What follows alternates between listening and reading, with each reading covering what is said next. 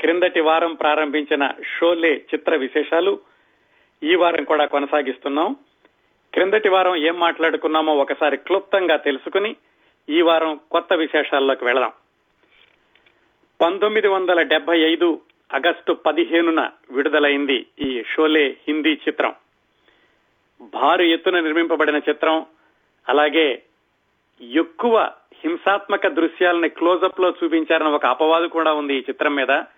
ఏమైనా కానీ ఆనాటి ప్రేక్షకులకి అతి కొత్తగా కనిపించి ఐదు సంవత్సరాల పాటు ఆ సినిమాని నిరాటంకంగా ఆడిచ్చారండి. ఆ సినిమా సృష్టించినటువంటి రికార్డులు ఇరవై సంవత్సరాల వరకు పంతొమ్మిది వందల తొంభై ఐదు వరకు కూడా మరే సినిమా అధిగమించలేకపోయింది. ఇప్పటికీ కూడా భారతదేశ చలనచిత్ర చరిత్రలో ఒక మలుపు చెప్పండి అంటే షోలే షోలే ముందు షోలే తర్వాత అని సినీ పండితులు ప్రస్తావిస్తూ ఉంటారు. ఆ సినిమా ప్రత్యేకతల గురించి మాట్లాడుకున్నాక మనం ఆ సినిమా నిర్మాత జిపి సిప్పి గురించి వాళ్ళ అబ్బాయి ఆ సినిమా దర్శకుడు రమేష్ సిప్పి గురించి తెలుసుకున్నాం. అలాగే ఆ సినిమా విజయంలో అత్యంత కీలక పాత్ర పోషించిన కథ మాటలు వ్రాసిన సలీం జావేద్. వాళ్ళిద్దరి యొక్క నేపథ్యాలు వాళ్ళిద్దరూ ఎలా కలుసుకున్నారు వాళ్ళిద్దరూ కలిసి ఈ సిప్పి ప్రొడక్షన్లోని కథా రచన విభాగానికి ఎలా వచ్చారు ఆ విశేషాలు క్రిందటి వారం వరకు మనం మాట్లాడుకున్నామండి ఈ వారం మిగతా విశేషాలు. రమేష్ సిప్పి ఆయనకి ఇరవై ఐదు సంవత్సరాల వయసులో మొట్టమొదటి సినిమా అందాజ్కి దర్శకత్వం వహించాడు. ఒక మాదిరిగా ఆడింది. ఆ తర్వాత రెండు సంవత్సరాలకు ఆయన ఇరవై ఏడు సంవత్సరాల వయసులో సీతా ఊర్ గీత అత్యద్భుతమైన ఘన విజయం సాధించింది. దాని తర్వాత మూడో సినిమాగా ఏ సినిమా తీయాలి అని రమేష్ సిప్పి వాళ్ళ నాన్న జీపీ సిప్పి ఆలోచిస్తున్నటువంటి రోజులవి. పంతొమ్మిది వందల డెబ్బై మధ్యలోనండి అంటే డెబ్బై రెండు డెబ్బై మూడు ఆ ప్రాంతాల్లో. సీతావూర్ గీత పంతొమ్మిది వందల డెబ్బై రెండులో విడుదలైంది. అప్పటి సామాజిక పరిస్థితులు ఎలా ఉన్నాయంటే ఆ రోజుల నుంచి ఉన్నటువంటి రాజకీయ పరిస్థితుల్ని ఆ రోజుల్లో ఉన్నటువంటి సామాజిక పరిస్థితుల్ని తెలిసిన వాళ్ళు ఎవరైనా ఉంటే ఒక్కసారి ఫ్లాష్ బ్యాక్లోకి వెళ్ళి చూస్తే పంతొమ్మిది వందల డెబ్బయో సంవత్సరం వచ్చేసరికి రాజకీయ నాయకుల మీద ప్రజలకు నమ్మకం తగ్గిపోయింది. భారతదేశపు స్వాతంత్ర్యం వచ్చాక పంతొమ్మిది వందల నలభై ఏడులో పది పదిహేను సంవత్సరాల పాటు స్వాతంత్ర్యం వచ్చిందని సంబరాలు చేసుకున్నారు పండుగలు చేసుకున్నారు ఉపన్యాసాలు ఇచ్చుకున్నారు అలాగే చాలా ఉత్తేజపూరితంగా ఉన్నారు. ఒక పదిహేను ఇరవై సంవత్సరాలు అయ్యాక రాజకీయ నాయకుల యొక్క నిజ స్వరూపం తెలియవచ్చింది భారతదేశంలోని ప్రజలందరికీ. పంతొమ్మిది వందల అరవై తొమ్మిదిలోనే నక్సల్ బరీ ఉద్యమం ప్రారంభమైంది. అది కేవలం బెంగాల్కే పరిమితం కాకుండా భారతదేశంలో అన్ని ప్రదేశాలకే కూడా చుచ్చుకెళ్ళిపోయింది పంతొమ్మిది వందల డెబ్బై రెండు డెబ్బై మూడు ప్రాంతాలు వచ్చేసరికి రాజకీయ నాయకుల మీద ప్రజలకు నమ్మకం తగ్గిపోయింది. అలాగే రాజకీయ నాయకుల్లో కూడా స్వార్థం అవినీతి లంచగొండితనం విపరీతంగా పెరిగిపోయింది. ప్రజల్లో అసహనం అలాగే అశాంతి నిరాశ నిస్పృహ ఇవన్నీ కూడా అలముకున్నటువంటి రోజులు. వాళ్ళల్లో అంతర్గతంగా విపరీతమైనటువంటి ఆగ్రహం ఉంది రాజకీయ నాయకుల మీద. ఏ రాజకీయ నాయకుడు వస్తాడా? ఎలాంటి ఉద్యమాలు చేసి ఈ రాజకీయ అవినీతి పూరితమైన రాజకీయాల్ని ప్రక్షాళనం చేస్తారా అని ఎదురు చూస్తున్నటువంటి రోజుల్లో ప్రజల్లోని ఆగ్రహాన్ని ప్రతిబింబించేటటువంటి చిత్రాలు వెండి తెర మీద ఎక్కువగా రాలేదు. అప్పట్లో వచ్చినటువంటి హిందీ సినిమాలను చూసుకుంటే మనం ఈ ఆరాధన కటి పతంగ్ అమర్ ప్రేమ ఇలాంటి సినిమాలన్నీ వస్తున్నాయి. కుటుంబ గాథా చిత్రాలు. ప్రజల్లో ఉన్నటువంటి ఈ మానసిక స్థితిని వీలుగా చేసుకుని ఒక యాంగ్రీ యంగ్ మ్యాన్ సినిమాలు సినిమాల్లో కూడా ఆగ్రహం ఉండేటటువంటి సినిమాలు వస్తే ఎక్కువగా అవి ప్రజాదరణ పొందుతాయి అని సైద్ధాంతికంగా ఊహించలేకపోయినప్పటికీ కొత్త రకం సినిమా తీయాలి అని జీపీసీపీకి అనిపించింది. అప్పటికి ఇంకా అంటే ఈ సీతావుర్ గీత అయిపోయి వాళ్ళు మూడో సినిమా తీద్దాము అనుకునే సమయానికి జంజీర్ ఇంకా విడుదల కాలేదు. ఆ జంజీర్ విడుదల అయ్యాకే అమితాబ్ బచ్చన్ యాంగ్రీ యంగ్ మ్యాన్గా ప్రేక్షకుల హృదయాల్లో కూర్చుండిపోయాడు. అలాగే ఆ విధంగా ఏమిటంటే సినిమాల్లో ఒక విలను లేకపోతే ఒక దుర్మార్గుడు అతనిని శిక్షించేటటువంటి హీరో ఆ హీరో దుర్మార్గుడిని విపరీతంగా శిక్షించడం బాధించడం ఇలాంటివన్నీ ప్రేక్షకుల హృదయాల్లో అంతర్గతంగా ఈ రాజకీయ నాయకుల మీద సమాజం మీద ఉన్నటువంటి ఆగ్రహం ఇలాంటి వాటినన్నింటినీ ప్రతిబింబించేటటువంటి దృశ్యాలు కాబట్టి అవి చూసినప్పుడు ప్రేక్షకులు ఎక్కువగా ఆకర్షితులు అయ్యేవాళ్ళు ఆ సినిమాలకు ఎక్కువగా వెళ్ళేవాళ్ళు అంతే కదండి ఎప్పుడైనా సినిమా ఎందుకు ఎక్కువగా చూస్తారు? తమను తాము చూసుకోవడానికి తాము చేయలేని పనులు మీద ఎవరైనా చేస్తుంటే చూసి ఆనందించడానికి ఇలాంటి వాటికే కదా ప్రేక్షకులు వెళ్ళేది. అందువల్ల ఆ రోజుల్లో ఇలాగా ఈ దుర్మార్గుల్ని శిక్షించడం అనేటటువంటి సినిమాలకి బాగా ప్రేక్షకులు ఆదరించేటటువంటి రోజులు వస్తున్నటువంటి రోజులు. ఇంకా అప్పటికి జంజీర్ విడుదల కాలేదు. ఆ సంధి సమయంలో జీపీ సిప్పి తన మూడో సినిమాగా అంటే తన కుమారుడి దర్శకత్వంలో మూడో సినిమాగా ఒక విభిన్నమైనటువంటి సినిమా భారీ బడ్జెట్తో తీయాలనుకున్నాడు. ఆయన పెట్టుకున్న లక్ష్యం ఏమిటంటే సినిమా భారీ బడ్జెట్తో తయారవుతుంది.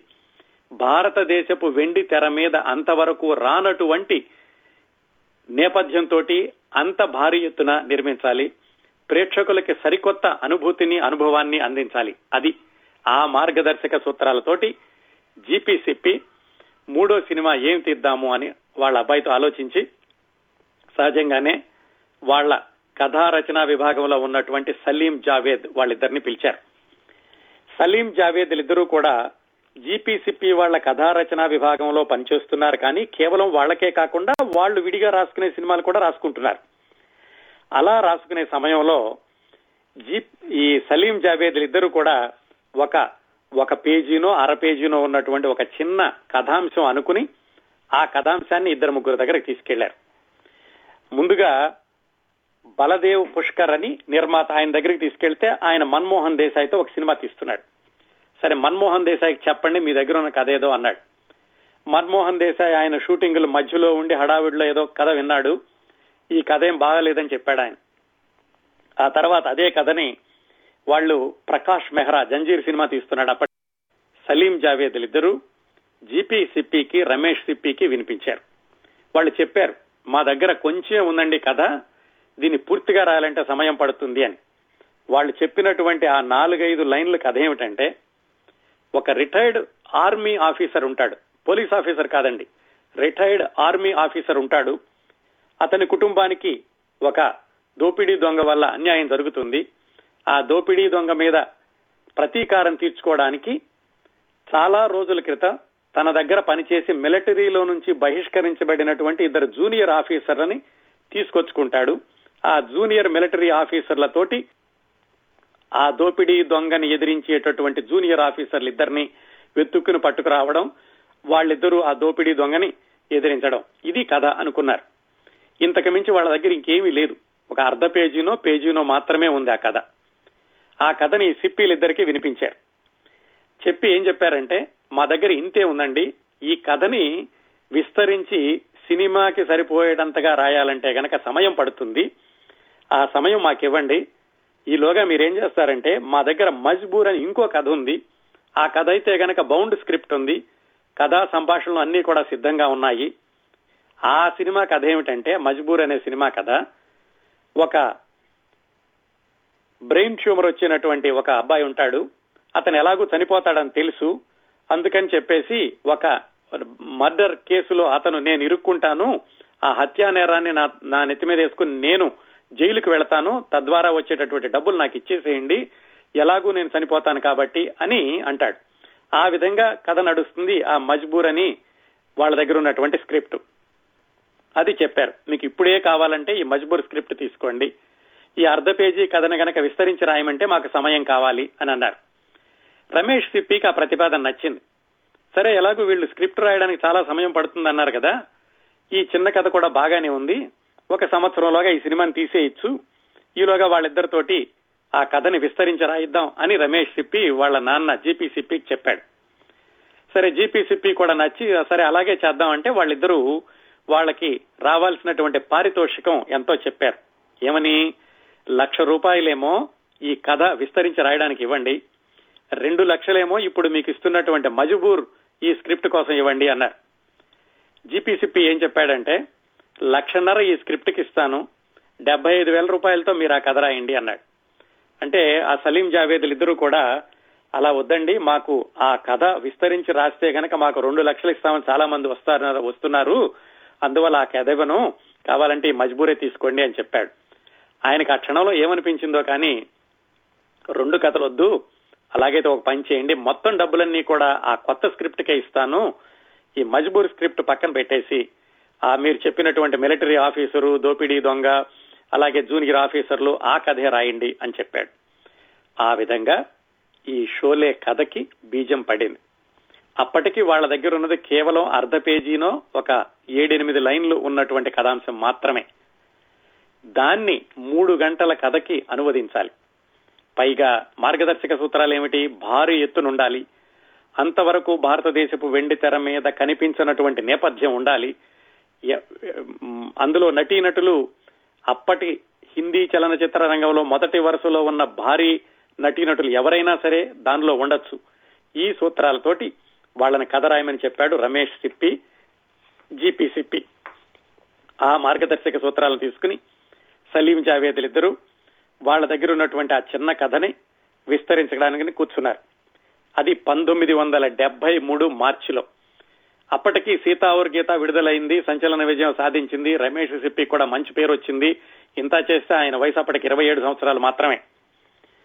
పంతొమ్మిది వందల డెబ్బై మూడు మార్చిలో రమే ఈ సలీం జావేద్లు ఇద్దరూ కూడా జీపీ సిప్పి వాళ్ళ అపార్ట్మెంట్ పైన టెర్రేస్లో ఒక రూమ్ ఉంది. ఆ రూమ్లో కూర్చున్నారు. వాళ్ళ దగ్గర ఉన్నటువంటి ఈ చిన్న కథని మూడు గంటల కథగా రాయడానికి అని చెప్పి. అది పన్నెండు అడుగుల వయసు పన్నెండు అడుగుల వెడల్పు పన్నెండు అడుగుల పొడవు ఉన్నటువంటి చిన్న గది. దానిలో మధ్యలో దివాను కిటికీ తలుపు తెరిస్తే ప్రహరీ కూడా కనపడుతుంది. ఆ రూములో తయారైందండి. ఇప్పుడు మనం చూస్తున్నటువంటి షోలే చిత్ర కథ అంత చిన్న రూములో వెలుతురు వచ్చి రానటువంటి రూములో తయారైంది. వాళ్ళు ఎక్కడికో వెళ్ళి పూనాలోనో ఊటీలోనో కొడైకెనాల్లోనో లేకపోతే ఫారిన్ లోనో కూర్చొని రాయలేదు ఈ షోలే కథని.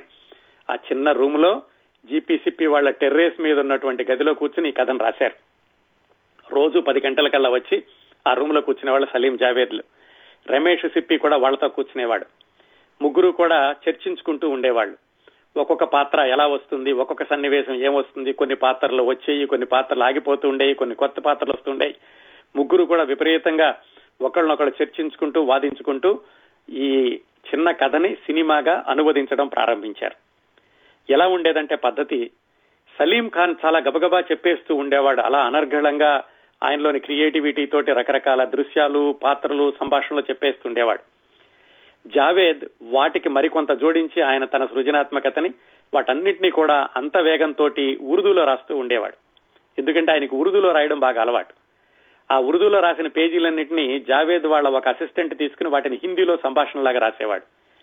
ఇంకో అసిస్టెంట్ వాటిని తీసుకుని వాటిని క్లుప్తంగా వన్ లైన్ ఆర్డర్ లాగా తయారు చేస్తూ ఉండేవాడు. ఇలా రివర్స్లో రాసుకుంటూ వచ్చారు. సాధారణంగా సినిమా స్క్రిప్ట్ ఏంటంటే ముందు వన్ లైన్ ఆర్డర్ అని తర్వాత దృశ్యాలని తర్వాత సంభాషణలని రాస్తారు. వీళ్ళలో ఆ కథ మీద ఉన్నటువంటి పట్టు వాళ్ళ చర్చల్లో వచ్చినటువంటి సంభాషణలతోటి అది రివర్స్ ఆర్డర్లో రాసుకుంటూ వెళ్ళారు ఆ విధంగా కేవలం నెల నెలన్నర రోజుల్లోనే ఆ స్క్రిప్ట్ ఒక రూపానికి వచ్చింది. అయితే ఆ రచన సగంలో ఉండగా రమేష్ సిప్పికి ఒక అనుమానం వచ్చింది. ఏమండి మీరు ఈ కథలో వీళ్ళు మిలిటరీ ఆఫీసర్ అని చెప్తున్నారు పైగా ఆ వచ్చేటటువంటి జూనియర్ ఆఫీసర్లు కూడా ఎప్పుడో మిలిటరీలో నుంచి బహిష్కరించబడ్డ జూనియర్ ఆఫీసర్లు అంటున్నారు. మనం ఈ సినిమా తీయాలంటే కనుక మిలిటరీ నేపథ్యం అంటే మనం ప్రభుత్వం నుంచి అనుమతి తీసుకోవాలి. పైగా ఈ కంటోన్మెంట్ ఏరియాలో ఇక్కడ ఎక్కడో తీయాలి మనం. అది చాలా తడిసి మోపెడవుతుంది. డబ్బులు పెట్టడానికి అభ్యంతరం ఏమి లేదు కానీ ఈ అనుమతులు తీసుకోవడం వాళ్ళు పెట్టినటువంటి సమయంలో పూర్తి చేయడం వాళ్ళు పెట్టేటటువంటి నిబంధనలకి లొంగి మనం ప్రొడక్షన్ అంతా కూడా మనం సంక్షిప్తీకరించుకోవడం ఇది కష్టం అవుతుంది అందువల్ల ఈ మిలిటరీ బ్యాక్గ్రౌండ్ పక్కన పెట్టేయండి అని చెప్పాడు. అప్పుడు వెంటనే వాళ్ళు ఏం చేశారంటే ఆ రిటైర్డ్ మిలిటరీ ఆఫీసర్ బదులుగా రిటైర్డ్ పోలీస్ ఆఫీసర్ అని మార్చారు ఠాకూర్ బల్దేవ్ సింగ్ పాత్రని. అలాగే జూనియర్ మిలిటరీ ఆఫీసర్లు ఇద్దరు అనుకున్న వాళ్ళిద్దరిని కిలాడి దొంగలు చేశారు. ఆ విధంగా మిలిటరీ బ్యాక్గ్రౌండ్ అనుకున్న కథని ఇప్పుడు మనం చూస్తున్నటువంటి షోలే రూపానికి తీసుకొచ్చారు. అది బాగా నచ్చింది రమేష్ సిప్పికి జీపీ సిప్పికి కూడా. వాళ్ళు కూడా ఏంటంటే ఈ కథ రాసేటప్పుడు కొన్ని ఈ హాలీవుడ్ సినిమాలు ఆ జపాన్ సినిమా యొక్క ప్రభావం నుంచి ఇక్కడ తప్పించుకోలేకపోయారు. Seven samurai magnificent seven the Sundance kid ఇలాంటి వాటన్నిటిలోని దృశ్యాలను కూడా చూసి అలా ఉండాలి మన సినిమా అంటే. ఇంతవరకు భారతదేశపు వెండి తెర మీద ఇలాంటి నేపథ్యంలో కథ రాలేదు. ఇలాంటి నేపథ్యం అంటే ఏమిటి? చాలా విశాలమైనటువంటి మైదానాలు అలాగే అందులో ఉన్నటువంటి హింసా హింసాత్మక దృశ్యాలను కూడా క్లోజప్లో చూపించాలి. గుర్రాలు గుర్రబళ్ళు రైళ్ళు దోపిడీ దొంగలు అంతవరకు కూడా వెండి తెర మీద విననటువంటి విచిత్రమైనటువంటి శబ్దాలు విచిత్రమైనటువంటి పాత్రలు ఇలా అనుకున్నారు కాబట్టి ఈ షోలే చిత్రంలో పాత్రలన్నీ కూడా ఆ విధంగా రూపుదిద్దుకున్నాయి. మీరు జాగ్రత్తగా షోలే కథను గమనిస్తే పాత్రల మధ్యన ఒక సమతుల్యత బ్యాలెన్స్ ఉంటుందండి. ఠాకూర్ బల్దేవ్ సింగ్ మంచివాడు గబ్బర్ సింగ్ చెడ్డవాడు. నిజానికి ఈ సినిమా అంతా కూడా మంచికి చెడ్డకి మధ్యన జరిగినటువంటి పోరాటం. న్యాయానికి అన్యాయానికి మధ్యన జరిగినటువంటి సమరం. ఆ విధంగా ఠాకూర్ బల్దేవ్ సింగ్ గబ్బర్ సింగ్ ఆ రెండు పాత్రలు బ్యాలెన్స్ అవుతాయి. ఒకడు చాలా మంచి ఆయన ఒకడు అతి క్రూరుడు. అలాగే ఇటువైపు ఇద్దరు మిత్రుల్ని వీరు జై వాళ్ళిద్దరిని చూసుకున్నా కానీ వీరు గబగబా మాట్లాడతాడు చాలా హుషారుగా ఉంటాడు. జై కొంచెం గంభీరంగా ఉంటాడు తనను తాను కంట్రోల్లో పెట్టుకోగలగడు అలాగే స్త్రీ పాత్రలు చూసుకున్నట్టయితే బసంతి రాధ వాళ్ళు కూడా గబగబా మాట్లాడే అమ్మాయి చాలా నిశ్శబ్దంగా ఉండేటటువంటి ఇంకో అమ్మాయి. ఈ విధంగా కథలో ఆ తర్వాత చిన్న చిన్న పాత్రలు కూడా ఒక విధమైనటువంటి సమతుల్యత ఉంటుంది. అందరినీ మంచి వాళ్ళందరినీ ఒకవైపు లేదా చాలా హుషారుగా ఉండే వాళ్ళని ఒకవైపు నెమ్మదిగా ఉండే వాళ్ళని ఇంకొక వైపు కురువులు ఇంకొక వైపు పెడితే కనుక కథ బ్యాలెన్స్ అవుతుంది. ఇలాంటివన్నీ కూడా సినిమా చూసేటప్పుడు ప్రేక్షకులకి ఇంత సూక్ష్మమైనటువంటి విషయం తెలియదు కానీ ఏదో బాగుంది సినిమా బ్రహ్మాండంగా ఉంది అనుకుంటారు. నిజానికి సినిమా కథ రాసేటప్పుడు వెనకాల ఇన్ని ఆలోచిస్తారండి వాళ్ళు.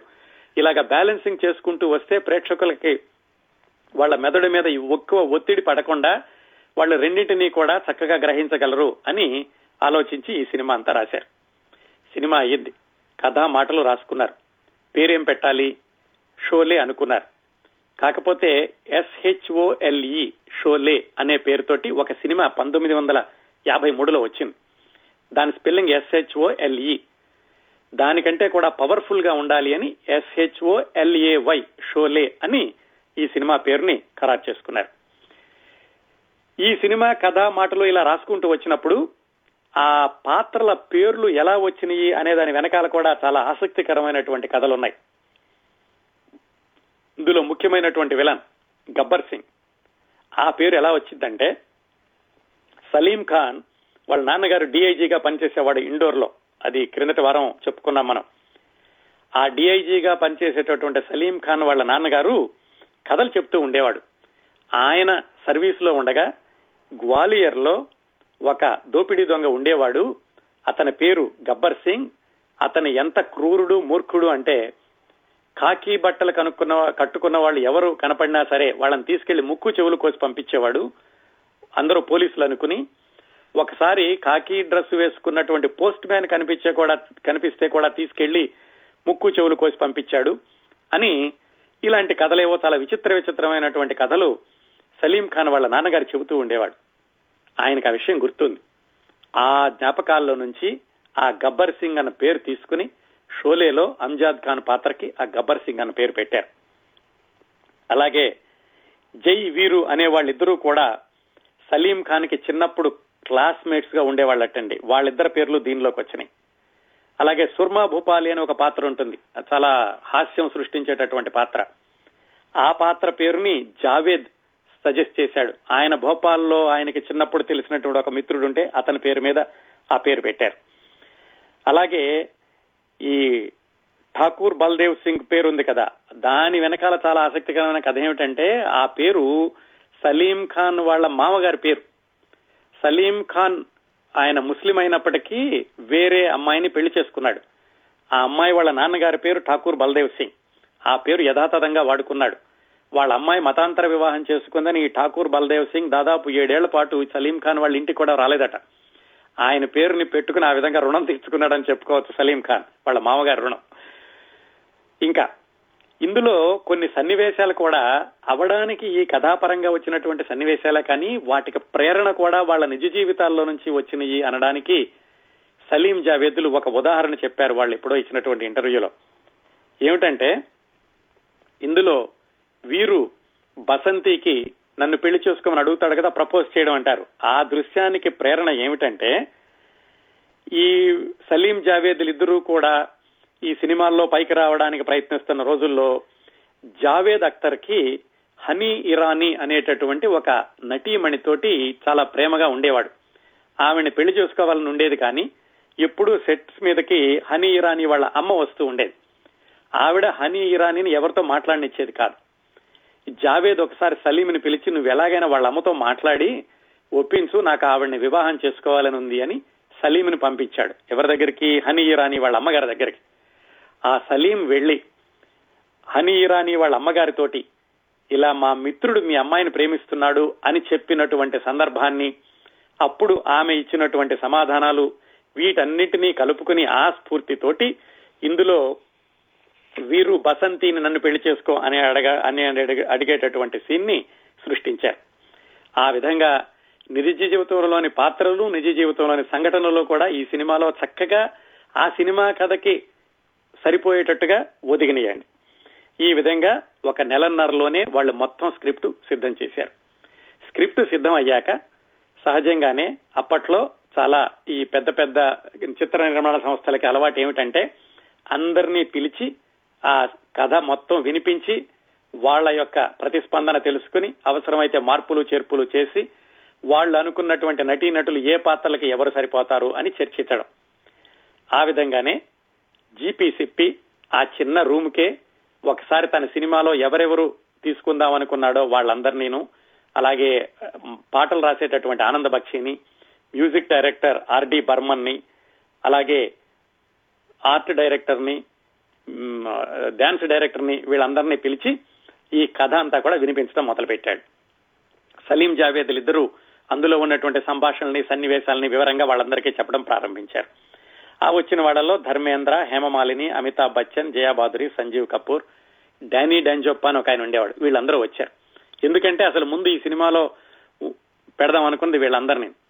ఇది పంతొమ్మిది వందల డెబ్బై మూడు ఏప్రిల్ మేలో జరిగి ఉంటుంది. కానీ పంతొమ్మిది వందల డెబ్బై మూడు జనవరిలో ఇంకో సంఘటన జరిగింది. అదేమిటంటే జీపీ సిప్పి సీతా ఔర్ గీతా సినిమా విజయవంతమైన సందర్భంలో సినిమా ప్రముఖులందరినీ పిలిచి తన ఇంట్లో ఒక పార్టీ ఇచ్చాడు. ఆ పార్టీలో మా అబ్బాయి తీసిన రెండో సినిమా ఇంత ఘన విజయం సాధించింది మూడో సినిమా తొందరలోనే మొదలు పెడతాను అని చెప్పడానికి అందరినీ పిలిచాడు. ఆ పార్టీకి వచ్చిన వాళ్ళలో మరి సహజంగానే ధర్మేంద్ర హేమమాలిని సంజీవ్ కుమార్ ఉన్నారు. ఎందుకంటే సీతా ఔర్ గీతాలు వేసింది వాళ్ళే కాబట్టి. ఆ పార్టీకి అమితాబ్ బచ్చన్ కూడా వెళ్ళాడు. నిజానికి అమితాబ్ బచ్చన్ అంతకు ముందు సినిమాల్లో వేయలేదు. అసలు ఈ సినిమా వచ్చేటప్పటికి అమితాబ్ బచ్చన్ పరిస్థితి కూడా బాగుండలేదు. అంతకు ముందు ఆయన చేసినటువంటి సినిమాల్లో కూడా సరిగా ఆడలేదు. వరసనే ఫ్లాప్ అవుతూ వస్తున్నాయి. పెద్దగా పేరు కూడా లేదు. జంజీర్ ఇంకా విడుదల కాలేదు. నిజానికి అంతకు ముందు ఆయన కంఠస్వరం బాగాలేదని చెప్పేసి రేష్మా ఊర్ షేరా అనే సినిమాలో ఆయనకి మొగవాడి వేషం ఇచ్చారు. అలాగే దునియా కా మేళా అన్న సినిమాలో ముందు అమితాబ్ బచ్చన్ పెట్టుకుని ఆయన తీసేసి సంజయ్ ఖాన్ పెట్టుకున్నారు. ఇలా ఆయన అవమానాల పాలవుతూ ఉన్నాడు. ఆయన కూడా పెద్దగా పేరు ఏమీ లేదు. ఈ పార్టీకి వెళ్ళినప్పుడు ఆ పార్టీలో ఫోటోలు తీస్తుంటే ధర్మేంద్ర హేమమాలిని సంజీవ్ కుమార్ పక్కన శత్రుఘ్న సిన్హా పక్కన అమితాబ్ బచ్చన్ ఉంచున్నాడు ఆ ఫోటోగ్రాఫర్లందరూ అమితాబ్ బచ్చన్ నువ్వు కొంచెం పక్కకు జరుగు బాబు అని మిగతా వాళ్ళదని ఫోటోలు తీశారు. అలాగే ఆ పార్టీకి వచ్చినటువంటి కొంతమంది డిస్ట్రిబ్యూటర్స్ రమేష్ సిప్పిని జీపీ సిప్పిని పిలిచి ఇదిగో మీరు ఆ పొడవుగా ఉన్న కుర్రాన్ని ఏమైనా సినిమాలో పెట్టుకుందాం అనుకుంటున్నారేమో ఎట్టి పరిస్థితుల్లో పెట్టుకోమాకండి. అతను గనక మీ సినిమాలో అంటే మేము ఎవరు సినిమా కొనము. అతను అసలే ఐరన్ లెగ్ అతను వేసిన సినిమాలన్నీ కూడా పోతున్నాయి. ఇలా చెప్పారు. అంత దయనీయంగా ఉంది అమితాబ్ బచ్చన్ పరిస్థితి. ఇదిగో ఈ షోలే అనుకునే సమయానికి. అమితాబ్ బచ్చన్ ధర్మేంద్రతో చెప్పాట నువ్వు ఇంతకుముందు సినిమాలో వేసావు కదా కొంచెం చెప్పు వాళ్ళకి నా గురించి రికమెండ్ చేయమని. ధర్మేంద్ర కూడా వీళ్ళకి చెప్పాడు రమేష్ సిప్పికి నిన్ను జీపీ సిప్పికి ఆ కురవాడు మంచివాడే బాగానే చేస్తాడు సినిమాలు ఆడకపోయినా కానీ ఒకసారి చూడండి అని. ఆ తర్వాత ఇటీవల కాలంలో కూడా అమితాబ్ బచ్చన్ అది గుర్తు చేసుకుంటూ ధర్మేంద్రకి థ్యాంక్స్ చెప్పుకున్నాడు. ఆయన కూడా రికమెండ్ చేశాడు నన్ను అని. ఆయనతో పాటుగా సలీం జావేద్లు ఇద్దరూ కూడా బాగా రికమెండ్ చేశారు. రమేష్ సిప్పికి నన్ను జీపీ సిప్పికి అమితాబ్ బచ్చన్ గురించి. వాళ్ళు అమితాబ్ బచ్చన్ వేసినటువంటి రాస్తేకా పత్థర్ అన్న ఒక సినిమాని మూడు సార్లు చూశారట. భారతదేశ ప్రజలందరిలోకి కూడా ఆ సినిమాని మూడు సార్లు చూసింది వీళ్ళిద్దరే సలీం జావేద్లు. నిజానికి ఆ సినిమా అటర్ ఫెయిల్యూర్ అయింది. కాకపోతే ఏంటంటే ఈ కుర్రవాడి మీద వాళ్ళకి మంచి నమ్మకం ఉంది. ఎవరో పొడవుగా ఉన్నాడు బాగా చేస్తున్నాడు అని ఆ సినిమా మూడు సార్లు చూశారు. ఆ విధంగా వాళ్ళకి మంచి అభిప్రాయం ఉండడం ధర్మేంద్ర చెప్పడం వీటితోటి రమేష్ సిప్పి జీపీ సిప్పి సర్లే ఏదో ఒక పాత్ర ఇద్దాం సినిమాలో అని ధర్మ అమితాబ్ బచ్చన్ కూడా ఈ స్టోరీ నేరేషన్కి పిలిచారు. నిజానికి ఈ కథ ఈ రాయడం అయిపోయి వీళ్ళందరినీ కథ వినిపించడానికి వచ్చినప్పుడు ఎవరు ఏ పాత్ర చేస్తారనేది ఇంకా నిర్ధారణ కాలేదు. వీళ్ళందరూ ఉంటా ఉంటారంతే. అంతా భారీ తారాగణం అంతకుముందు సినిమాలో వేసి ఉన్నారు అమితాబ్ బచ్చన్ రికమెండ్ చేశారు కాబట్టి వాళ్ళందరూ కథ వినడానికి వచ్చారు. ఏ పాత్రకి ఎవరు అనే విషయం ఇంతవరకు నిర్ధారణ కాలేదు.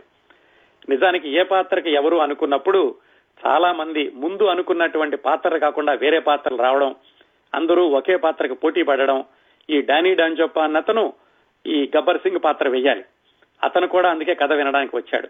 ఈ పాత్రలన్నీ కూడా ఎలా తారుమారైనవి ఒకళ్ళు అనుకున్న పాత్ర ఇంకొకళ్ళకి ఎలా వచ్చింది? వాటి వెనకాల ఉన్నటువంటి ఆసక్తికరమైన కథనాలు. ధర్మేంద్ర హేమమాలిని వీళ్ళ నేపథ్యాలు మనం క్లుప్తంగా చూసుకుంటే ధర్మేంద్ర పంజాబ్ నుంచి వచ్చాడు. చిన్నప్పుడు ఆయన సినిమాల కోసమని చాలా మైళ్ళకు మళ్ళీ కూడా వెళ్ళి టూరింగ్ టాకీస్ సినిమాలు చూస్తూ ఉండేవాడు. అమెరికన్ డ్రిల్లింగ్ కంపెనీని దాంట్లో కొంతకాలం పనిచేశాక సినిమాల మీద ఉన్న ఆసక్తితో సినిమాల్లోకి వచ్చాడు. మొట్టమొదట్లో మీనా కుమారి ప్రోద్బలంతో మీనా కుమారి చేసిన సహాయంతో సినిమాల్లోకి చిన్న చిన్న వేషాలతో ప్రవేశించాడు. ఆయన వేసినటువంటి మొట్టమొదటి సినిమా పంతొమ్మిది వందల అరవైలో వచ్చింది. దిల్ భీ తేరా హమ్ భీ తేరే అనేటటువంటి సినిమా. ఆ సినిమాకి ఆయనకి ఇచ్చినటువంటి పారితోషికం యాభై ఒక్క రూపాయలు పొద్దున్నే గ్రాంట్ రోడ్ రెస్టారెంట్ దానిలో బ్రేక్ఫాస్ట్. అలా మొదలైందండి ధర్మేంద్ర యొక్క వెండితెర జీవితం.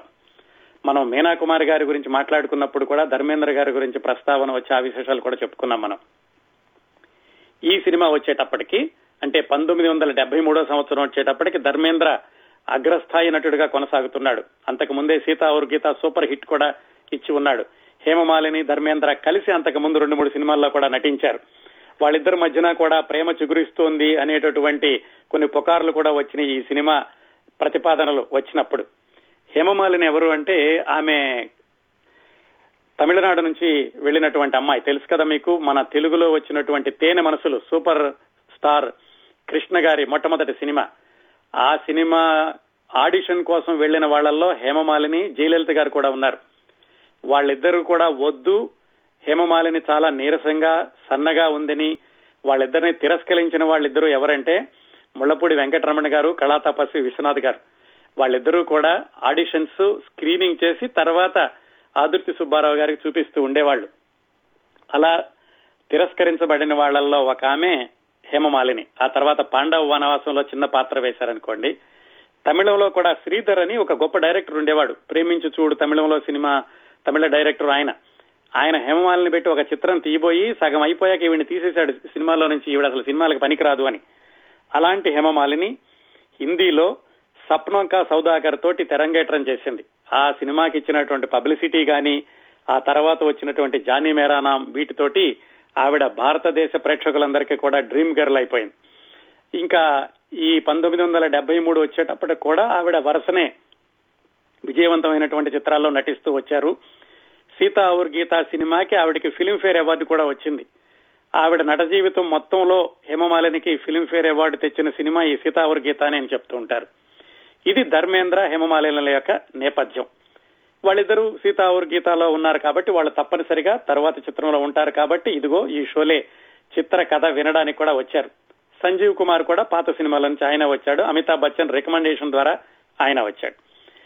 వీళ్ళందరూ ఇలా ఈ కథ విన్నాక వీళ్ళందరికీ కూడా ఎవరికి ఏ ఏ పాత్ర మీద మోజు పెరిగింది అంటే ఆ ఠాకూర్ బల్దేవ్ సింగ్ పాత్ర ధర్మేంద్రకి బాగా నచ్చిందట.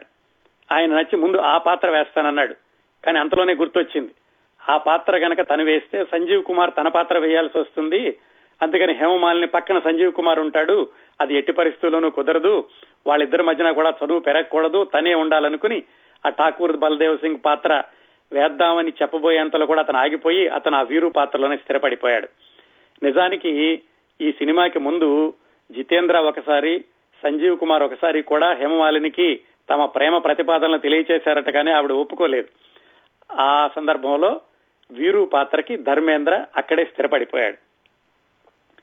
ఇంకా ఆ ఠాకూర్ బలదేవ్ సింగ్ పాత్ర వేయడానికి ప్రాణ్ అనుకున్నారు ముందు. అప్పట్లో బాగా అగ్రస్థాయిలో ఉన్నటువంటి హిందీ విలన్.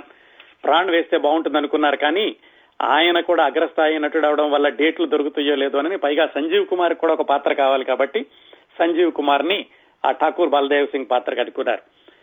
ఈయన పక్కన ధర్మేంద్ర పక్కన బ్యాలెన్స్ చేయడానికి శత్రుఘ్న సిన్హా అనుకున్నారు ముందు ఆ జై పాత్రకి. శత్రుఘ్న సిన్హా కూడా అప్పట్లో అగ్రస్థాయి నటుడు.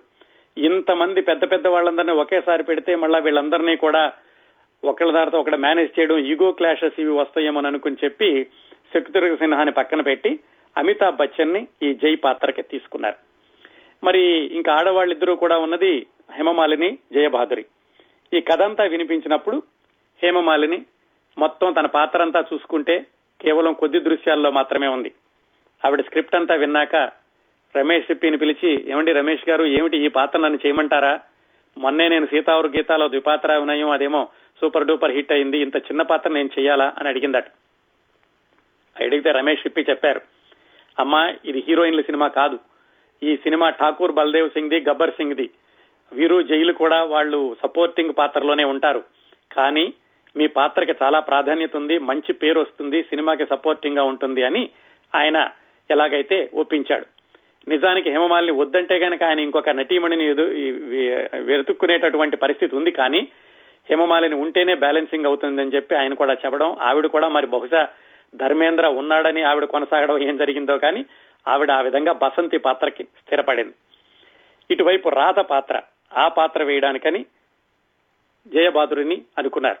అయితే జయబాదురికి అప్పటికే అంతకు ముందు మంచి సినిమాల్లోనే వేసి ఉంది ఆవిడ. పైగా ఈ రాధ పాత్ర కూడా ఏమిటంటే చాలా క్లుప్తంగా ఉంటుంది ఎక్కువ హడావిడిగా ఉండదు కళ్ళతోటి ముఖ కవళికలతోటి నటన చూపించాలి ఇలాంటివన్నీ చేయాలంటే కాస్త దగ్గర నెమ్మదిగా ఉండి పాత్రలు చేసేవాళ్ళు జయభాదురి అనుకుని ఆవిడని పిలిచారు. ఆవిడకి కూడా మళ్ళా ఇదే సందేహం. ఇంత చిన్న పాత్ర ఈ పాత్ర నేను చెయ్యాలా నేను చేస్తే నాకు పేరు వస్తుందా అనుకుని ఆవిడ అమితాబ్ బచ్చన్ అడిగింది. ఏమండి ఈ పాత్ర చేయమంటారా అని. వాళ్ళిద్దరూ అప్పటికే పెళ్ళి ప్రపోజల్లో ఉన్నట్టున్నారు. ఈ మాటలన్నీ జరిగినటువంటి రెండు నెలల తర్వాత అమితాబ్ బచ్చన్కి జయబాదురికి వివాహం అయ్యింది. అమితాబ్ బచ్చన్ కూడా ఏం చెప్పాడంటే బాగానే ఉంటుంది ఇది బ్యాలెన్సింగ్ అయ్యేటటువంటి పాత్ర పైగా నీ స్వరూప స్వభావాలకి సరిగ్గా సరిపోతుంది. ఇందులో కూడా మన ఇద్దరం కూడా ఒక పేరుగా నటిస్తాం కాబట్టి అంతకు ముందే రెండు సినిమాల్లో వేస్తున్నారు వాళ్ళిద్దరూ ఏక్ నజర్ అని బన్సీ బిర్జు అనేటటువంటి సినిమాల్లో. ఇంకా వాళ్ళిద్దరూ నటించినటువంటి జంజీర్ అభిమాని విడుదల కాలేదు. అందుకని ఈ సినిమాలో కూడా మనం కొనసాగితే బాగుంటుంది అని అమితాబ్ బచ్చన్ కూడా ధైర్యం చెప్పడంతో జయబాదురి ఆ పాత్రకి ఒప్పుకున్నారు. ఈ విధంగా ఇంతవరకు ఎంతమంది ఐదు పాత్రలు స్థిరమయ్యారండి వీరు జై బసంతి రాధ ఠాకూర్ బల్దేవ్ సింగ్. ఇంకా గబ్బర్ సింగ్. అసలు ఆ గబ్బర్ సింగ్ పాత్ర రాసేటప్పుడే రచే రచయితలు వింటున్నటువంటి దర్శకుడు కూడా విపరీతంగా ఆనందపడిపోయారట. ఎందుకంటే సంభాషణలు వ్రాస్తున్న కొద్దీ కొత్త కొత్తగా రావడం మొదలుపెట్టని అందులో చాలా క్రూరుడు అలాగే మూర్ఖుడు అలాంటి కొత్త రకమైనటువంటి విలన్ అప్పట్లో ఉన్నటువంటి విలన్ల కంటే భిన్నంగా ఉండేటటువంటి విలన్. సంభాషణలు కూడా సిద్ధమైపోయినాయేమో ఆ సంభాషణలన్నీ విన్నాక సంజీవ్ కుమార్కి నిజంగా ఆ పాత్ర చేయాలని అనిపించిందట. కాకపోతే ఆ సినిమాలో ఉన్నటువంటి మితిమీరినటువంటి హింస ఆయనకి నచ్చలేదు. కథ చెప్పేటప్పుడు కూడా ఇంటర్వ్యూల వరకు చెప్పేసరికి సంజీవ్ కుమార్ మొహం అంతా ఎర్రగా కద్దగడ్డలాగా అయిపోయిందట. ఆ రచయితలను ఎన్నో దర్శకుడిని ఏమండి ఇంత హింస అవసరమా అని అడిగట్ట ఆయన. ఇది హింస గురించి కాదు ఈ సినిమా కొత్తగా కనిపించాలని ఈ సీన్లన్నీ పెడుతున్నామని వాళ్ళు అన్నారు కొంచెం ఊగాడు ఆయన ఈ గబ్బర్ సింగ్ పాత్ర చేద్దామని. కాకపోతే ఏమైనా ఎంత చేసినా గానీ చివరికి విలనే కదా అనుకుని ఆయన కూడా ఆ పాత్రను వదిలేసి ఠాకూర్ బల్దేవ్ సింగ్ పాత్రలో స్థిరపడ్డాడు. ఒకనొక సందర్భంలో అమితాబ్ బచ్చన్ కూడా అడిగాడట గబ్బర్ సింగ్ పాత్ర నేను వేస్తాను అని. లేదు లేదు నువ్వు ధర్మేంద్ర పక్కన బ్యాలెన్స్ అవ్వడానికి నువ్వు అక్కడే ఉండాలి అని చెప్పారు. ఇంతకీ మరి గబ్బర్ సింగ్ పాత్ర ఎవరు? డానీ డెంజప్ప అని అప్పట్లో హిందీ సినిమాల్లో విలన్గా కొనసాగుతూ ఉన్నాడు. ఆయన్ని అనుకున్నారు. ఆయన అప్పట్లో విపరీతమైనట్టు బిజీగా బిజీగా ఉన్నాడు. సిక్కిం నుంచి వచ్చాడు. ఆయన కూడా ఫిలిమ్స్ ఇన్స్టిట్యూట్లోనే అక్కడ ట్రైనింగ్ అయ్యి విలన్గా మంచి పేరు తెచ్చుకుంటున్నాడు. అందుకని మరో ఆలోచన లేకుండా గబ్బర్ సింగ్ అంటే డానీ డాన్ చెప్ప అనుకున్నారు. అదే నిజమై ఆయనే గనక కొనసాగి ఉంటే మనం ఇప్పుడు సినిమాలో చూస్తున్న గబ్బర్ సింగ్ ఉండి ఉండేవాడు కాదు. బాగా పొడవు జుట్టు ఉండి మనిషి పొడవు వెడల్పాటి మొహం ఉండి మన బ్రూస్లీ లాంటి గబ్బర్ సింగ్ కనిపించి ఉండి ఉండేవాడేమో ఆ డానీ డన్ జప్ప గనక కొనసాగి ఉంటే. అతను ఎందుకు కొనసాగలేదనేది మరో విషయం. ఇప్పుడే చూద్దాం అది కూడా ఎలా జరిగిందనేది. మొత్తానికి ఈ విధంగా పాత్రలు పాత్రధారులు సిద్ధమయ్యారు. ఇంతకీ అసలు ఈ కథ ఎక్కడ జరగాలి? ఈ కథ నేపథ్యం ఏంటి? ఏ ఊళ్ళో జరిగింది? ఎప్పుడు జరిగింది? ఎవరు ఆలోచించలేదు ప్రేక్షకులు కూడాను. సినిమా చూశారు విపరీతంగా హిట్ అయింది ఐదు సంవత్సరాల పాటు ఆకుండా చూశారు కానీ ఎవరు కూడా ఇది ఉత్తరప్రదేశ్లో జరిగిందా? దక్షిణ భారతదేశంలో జరిగిందా మెక్సికోలో జరిగిందా ఇజ్రాయెల్లో జరిగిందా ఎవరు అడగలేదు. ఆ దర్శకులను అడిగారట ఎవరో ఈ సినిమా కథను అలాగే నిర్మించేటప్పుడు ఏమండి ఈ కథ ఇంతకీ నేపథ్యం ఎక్కడ జరిగినట్టు ఈ గబ్బర్ సింగ్ ఏ ఊరు నుంచి వచ్చాడు ఏ దేశం వాడు అంటే ఆయన చెప్పారట. ఈ గబ్బర్ సింగ్ మెక్సికోకి పూనాకి మధ్యలో ఏదో ఒక ఊళ్ళో ఉంటాడు అనుకోండి అని. ఎందుకంటే ఈ కథ అంతా కూడా కల్పితమైనటువంటి నేపథ్యం కాబట్టి ఇందులో రైళ్ళు ఉన్నాయి గుర్రబళ్ళు ఉన్నాయి. అలాగే మిలిటరీ దుస్తులు ఉన్నాయి జైళ్ళు ఉన్నాయి గుర్ర గుర్ర బండిలో ప్రయాణం చేయడం ఉంది. అలాగే రైలు బండి పక్కన పరిగెత్తేటటువంటి గుర్రాల మీద వెళ్ళడం ఉంది. ఇలా రకరకాలైనటువంటి కాంబినేషన్ ఉంది.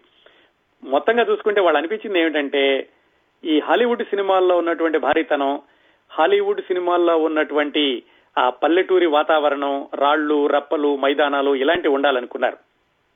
అందుకని ఇప్పుడు మనం చూస్తున్నటువంటి షోలేని ఆ విధంగా రూపొందించారు. సరే బాగానే ఉంది. వీళ్ళందరూ కూడా పాత్రలు పాత్రధారులు సిద్ధమయ్యారు. కానీ ఎక్కడ తీయాలి సినిమాని? అప్పటి వరకు కూడా దోపిడీ దొంగల సినిమాలు ఇవి తీయాలంటే ఏం చేసేవాళ్ళంటే ఎక్కువగా రాజస్థాన్లో తీస్తూ ఉండేవాళ్ళు. అలాగే దోపిడీ దొంగ అనగానే ఒక స్థిరమైనటువంటి రూపం ఉండేది. ఏమిటి? ఒక ధోవతి కట్టుకుంటాడు రంగు ధోవతి పైన లాల్చీ వేసుకుంటాడు మొహానికి తలకేమో తలపాగా చుట్టుకుంటాడు మొహం మీద పెద్ద సింధూర బొట్టు ఉంటుంది. ఇలా ఉండేవాళ్ళు దోపిడీ దొంగలు అంటే అప్పటి వరకు వచ్చిన హిందీ సినిమాల్లో. ఎక్కడి నుంచి వచ్చారు వాళ్ళు? సహజంగా వాళ్ళు చంబల్లోయ నుంచి వచ్చారు. చంబల్లోయ నుంచి వచ్చినటువంటి దోపిడీ దొంగలు మాత్రమే అంతవరకు హిందీ సినిమా ప్రేక్షకులకు తెలుసు. అదే మిగతా భారతదేశ ప్రేక్షకులకు కూడా అనుకోండి. అలాగే ఆ సినిమాలు కూడా ఎక్కువగా చంబల్లోయ చుట్టుపక్కల ప్రాంతాల్లో నిర్మితం అవుతూ ఉండే ఈ సినిమాని మాత్రం దానికి భిన్నంగా చూపించాలి. అంతవరకు ఉన్నటువంటి పాత్రలు కనిపించకూడదు కొత్తగా ఉండాలి విలన్ కూడా కొత్తగా ఉండాలి అనుకున్నారు. అనుకున్నప్పుడు ఈ మరి ఎక్కడ తీయాలి అని ఆలోచించడానికని ముందుగా ఆర్ట్ డైరెక్టర్ని కళా దర్శకుడిని పిలిచి నువ్వు వెళ్ళి దీనికోసం ఈ లొకేషన్స్ వెతుక్కునా పంపించారు. లొకేషన్స్ ఎలా ఉండాలి? విశాలమైనటువంటి మైదానాలు అలాగే ఠాకూర్ బల్దేవ్ సింగ్ ఇల్లు ఆ ఇంట్లో నుంచి చూస్తే మొత్తం ఊరంతా కనపడాలి ఆ ఊళ్ళో ఎక్కడా కూడా నాగరికత ఉండకూడదు ఇవన్నీ ఉండేటటువంటి ఒక పెద్ద మైదానం లాంటి ప్రదేశం కావాలి. దానికోసం వెతకండి అని ఆర్ట్ డైరెక్టర్ని పంపించారు. పంపించి పంతొమ్మిది వందల డెబ్బై మూడు మేలో స్క్రీన్ అని హిందీ సినిమా పత్రిక. దాంట్లో ఒక ఫుల్ పేజీ అడ్వర్టైజ్మెంట్ ఇచ్చారు. కొత్త సినిమా రాబోతోంది రమేష్ సిప్పి దర్శకత్వంలో. మా తారలు వీళ్ళే సంజీవ్ కుమార్ ధర్మేంద్ర హేమమాలిని అమితాబ్ బచ్చన్ జయాబాదురి డానీ డంజప్ప. వాళ్ళ బొమ్మలేసి ఓ పెద్ద ఫోటోతోటి ప్రకటన విడుదల చేశారు.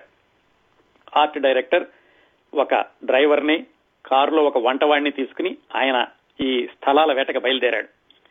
ఈ షూటింగ్ స్పాట్ ఎక్కడ బాగుంటుంది అనుకుని ఆయన మొట్టమొదట్లో ఆయన అనుకున్నారు రాజస్థాన్ వెళ్ళకూడదు చంబల్లోకి వెళ్ళకూడదు కొత్తదనంగా ఉండాలి కాబట్టి ఎక్కడికి వెళ్ళాలి అని ఆలోచించినప్పుడు ఆయనకి బెంగళూరు పరిసర ప్రాంతాలు గుర్తొచ్చినాయి. ఆయనకి బెంగళూరు ఎందుకు గుర్తొచ్చింది అంటే ఆ ఆర్ట్ డైరెక్టరు హిందీ సినిమాలకు కాకుండా ఎక్కువగా ఇంగ్లీష్ సినిమాలకు పనిచేస్తూ ఉండేవాడు రామ్ ఎడేకర్ అని ఆయన. ఆ ఇంగ్లీష్ సినిమాలకు పనిచేసినప్పుడు ఆయన ఒక ఇంగ్లీష్ సినిమానికి బెంగళూరు దగ్గరలో ఎక్కడో ఒక చోట సెట్లు వేశాడు. ఆ ప్రదేశం ఏదో ఆయనకు పూర్తిగా గుర్తులేదు కానీ బెంగళూరు దగ్గరని మాత్రం తెలుసు. ఆ విధంగా ఆయన సౌత్ ఇండియాకు వచ్చి కొచ్చిన్ మంగళూరు ఇవన్నీ వెతుక్కుంటూ బెంగళూరు దగ్గరలో ఉన్నటువంటి ఒక ప్రదేశానికి వెళ్ళి అక్కడ ఉన్నటువంటి కొంతమంది ఆ గ్రామస్తుల్ని అడిగాడు. ఇక్కడ మాయా అని ఒక సినిమా తీసాం కొన్ని సంవత్సరాల కిందట ఎక్కడ అని. వాళ్ళు చెప్పారు ఇదిగో రామ్ నగర్ అని ఒక ఊరు ఉంటుంది అక్కడ తీశారు మాయా సినిమాని తను వేసిన సెట్లే కానీ మర్చిపోయాడు ఎక్కడ అనేది. చివరికి ఆ రామ్ నగర్ అనేటటువంటి ప్రదేశానికి వెళ్ళి ఈయనకి కావాల్సినటువంటి విశాలమైన మైదానాలు మైదానాలంటే ఏమీ లేనటువంటి కొండ ప్రదేశాలు. విశాలమైనటువంటి ప్రదేశాలు కొండలు అలాగే రాళ్ళు గుట్టలు అక్కడ ఇళ్ళు నిర్మించడానికి అనువైన ప్రదేశం ఇవన్నీ కనిపించినాయి. అప్పుడు ఈ రామ్ ఎడేకర్ రమేష్ సిప్పికి వెంటనే కబురు చేశాడు. ఇక్కడ బ్రహ్మాండమైనటువంటి ప్రదేశం దొరికింది బెంగళూరుకి దగ్గరలో ఉంటుంది మీరందరూ వచ్చేయండి చూపిద్దాము అని. అక్కడి నుంచి బయలుదేరి ఈ ప్రొడ్యూసరు అలాగే ప్రొడ్యూసరు డైరెక్టర్ ఇద్దరు కూడా కెమెరా మ్యాన్ని తీసుకుని అక్కడికి వచ్చారు. అక్కడి నుంచి వాళ్ళు అసలు ఆ ప్రదేశాన్ని ఇప్పుడు మనం షోలే సినిమాలో చూస్తున్నటువంటి ప్రదేశంగా ఎలా మార్చారు షూటింగ్ సందర్భంలో జరిగినటువంటి ఆసక్తికరమైన విశేషాలు ఇవన్నీ కూడా మనం వచ్చే వారం వరకు ఆగి తెలుసుకోవాలండి. ఈ కార్యక్రమాన్ని ఇంతటితో ముగిద్దాం.